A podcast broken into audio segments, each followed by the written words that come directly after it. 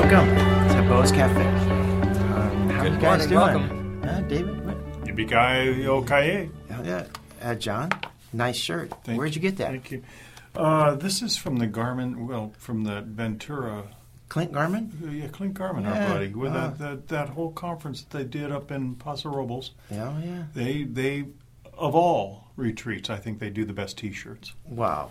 Well, that That's that- important. Yeah, Credits for that. that that's a good looking t shirt. That Yeah. is not uh, your $8. no, no, this is not band lawn. No. no, no. Good deal. So, you know, this month I have been thinking about the fact that we are finishing this CHTL, the Certification in High Trust Leadership pilot. It's our online uh, course that Yeah. we've been doing. Yeah, for 30 weeks. It has been outstanding. Hmm. I, I just, I'm so grateful for it. Well, 28 of those weeks were outstanding. Yeah, I mean, yeah. two There of were them a in couple there of were. sloggers in there, weren't I there? feel- Yeah. Oh. Yeah. Let's just be honest with them. Okay. Was that during John's video time, or what are you, Yes, what are you referring yes, let's to? let's admit it. I didn't really want to say anything No. on. Oh. If we're going to start pointing Gosh. people out, It was a pilot, and I took it literally. Yeah. Uh, I thought I came in with a captain's hat, and it was came in dressed as Amelia Earhart. Yeah. I thought that was in bad taste. Yeah. Yeah. Yeah, it kind of puts a tarnish on the Pinkerton Studios, didn't it? really I did. tell you. It really Oh. did. But I am grateful for these 60 students or so that have uh, been with us. And again, most of them have been with us. We want to reach out to you and say thanks for taking that first course on. And I know it has been. none of them have had time to listen to these podcasts Yeah, during I this grueling 30 weeks. They're not listening. you know. Probably not. Although uh, Bob Burnatz, let's let's reach out to Yes. that uh, to that faithful podcast listener in Newport Beach. Thanks for loving the podcast, Bob. We love you. And we want to say that if we can help you in any way to sign up for this next course, the Certification in High Trust Leadership, the second one starts January 5th, that David Pinkerton is the guy to reach out to. And we would love to see all kinds of triads of, of trusts signing up. In fact, they already are. Um, this last group from uh, a group of four from Poland uh, signing up. How great is that to have business people from Poland as a part of that online campus? So, I want to encourage you on that. We are f- uh, finishing up on this whole issue of exaltation, destiny. In fact, the end of every book we do has a sense of that exaltation, influence, destiny, that First Peter 5. And I thought it would be great for David to kind of read a couple paragraphs out of the cure as we kind of blend it in with the ascent of a leader. Yeah, this is on page 100 in chapter 7. So if you have the cure, you can go and reference this. Um, so at the bottom of page 100. Destiny is what happens when those God given desires, mixed with my particular gifting, are allowed to be healed, matured, and released to freely give away. This is where this whole book has been heading. This goal, this dream, in this lifetime. Our destiny is always about loving others, or being prepared to love others. This is why we need healing so much. Unhealed wounds require our attention, and we cannot focus on others while these wounds still need attention. This causes many of us to miss our destinations on a routine basis that, over a lifetime, produce our destiny.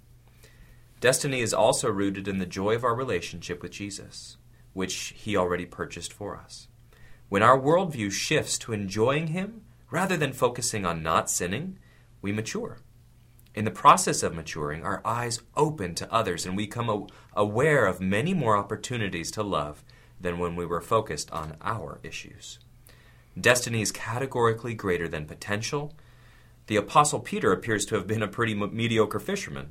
The only time he caught fish, it seems, was when Jesus performed miracles. But let's say Peter had the talent to catch fish. Maybe, just maybe, if he devoted himself with great passion and dedication, Peter could have become one of the top four or five fishermen on the entire Sea of Galilee. Maybe that was his potential. But even if he'd accomplished that, it wasn't his destiny. Destiny is the ordained intention God has sacredly prepared with your name on it. It is greater than potential, like a gold brick is greater than a microwavable chicken pot pie. Peter's destiny was to become a fisher of men's hearts.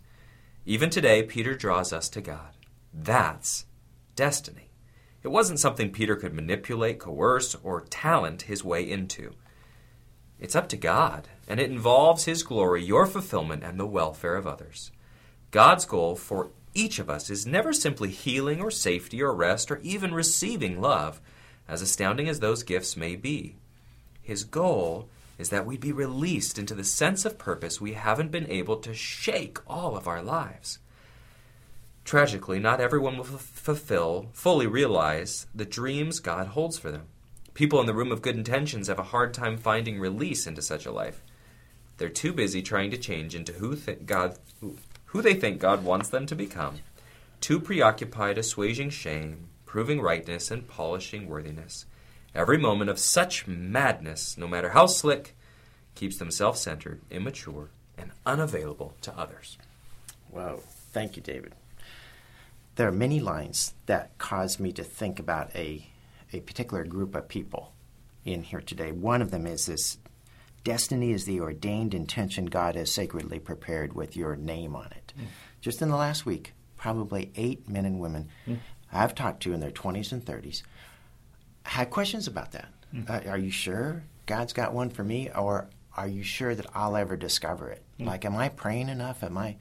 What what what is that, John? What what happens to people who are struggling uh, in their 20s and 30s, especially? I, I think of that because of my last week. Yes. Well, it it's like that watch pot never boils. It, it, this is a process we've been talking about that God takes us through. And if I'm looking at right now, forgetting the process, forgetting all those things that we talked about humility, obedience, all of those steps along the way, trust, and, and allowing God to mold me in those, I start to just look at the end game.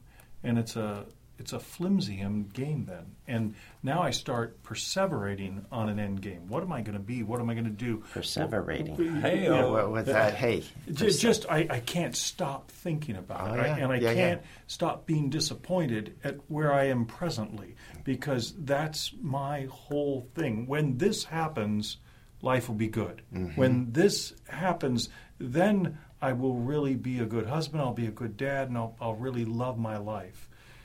And, and so, while destiny is a beautiful promise and truth, it is an ugly thing to obsess on currently. Hmm. It, it, to be able to say, I know that this is what God will do, He will give greater influence, He will give greater release, He'll make my life count, but I have no way of knowing when, where, and what that's going to look like. I only want to keep putting myself in positions where I can risk something more than this smaller life that is about just me. Yes. So, so I, I know that especially in our 20s and 30s, um, it is a time when we're trying. Somebody tell me what's that going to look like. Mm-hmm. Mm-hmm. Uh, so, so Yeah. I, I think they disproportionately will struggle with that maybe more than most. Yeah, and yet there's beauty in the fact that in, that people actually care. Yeah. That's right. Um, it's we kind of grow up with this sense of you can be anything you want to be, and so there is this dynamic of if that hasn't been beaten out of you yet, that's a great thing. But it's also scary, even for me. What if I don't? What if I don't apply myself in the right area? What if I don't find my seam? What if I don't? What if I don't? And it may not be that everyone wants to be a rock star, but we are really afraid that we won't do what it is that we were supposed to do, and uh, it, it does weigh heavily. So yeah. I think there's a lot of, of beauty that we can offer in, in giving some release of you don't have to, to, to think on that at all the times. And yet, I think at, at some point, if you aren't thinking about those things, that may be the greater harm. Yes. So it's somewhere Yeah. there's a balance. So, so to celebrate what it is that there is a kind of a holy discontent. Uh, there is goodness in that. Yeah. Uh, there is passion in that for, for Christ and for destiny. And, and, and I had a couple of people say, "Well, I just don't know if I'm going to be able to hear at the right time from God. Yeah. You know, the Spirit of God to tell me." And I'm thinking, I told them, I said, "You know, these weren't your dreams; these are God's dreams for you." You think he, he he's he's really nervous about the fact that you're gonna not going to ask the right question, you're not going to pray long enough, focus. I know these are His dreams for you, and you'll get to live into them. Just just hang on, just stay close. And I think the other thing too, and, and John, you've you've spoken to this in time past, is that our destiny is not just one ticket. There, Right. there are many tickets, and and I I can live in my destiny today. That's I don't have to wait for tomorrow. Right. Um, Yeah, uh, that's another one of the reasons I liked the Cure so much is that we we f- realized that there are many tickets, and some of those tickets are not the ones that people write in magazines about. yes, yes, Um, yes. And it reminds us that Yeah. Uh, the love of Christ is meant to be done in relationship, like we're always talking about in Christ. And the relationships we have are the ones that we have right now. Yes. They're not always about the ones, well, someday I'm going to have more impressive peoples to, to influence. Right. Which is, I, I'm going to be honest, that's. That is a desire of my heart a lot of times, and it's mixed motives. Sometimes it's good, and sometimes it's a, all about me.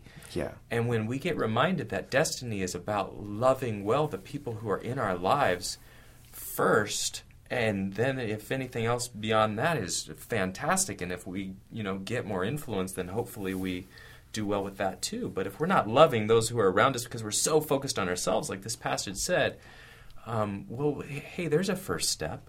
Yeah. Interesting that whatever the destinies are, they will always focus on the chance to love other people. Yeah. And to love those people that God somehow brings our way. We don't know who always going to bring our way.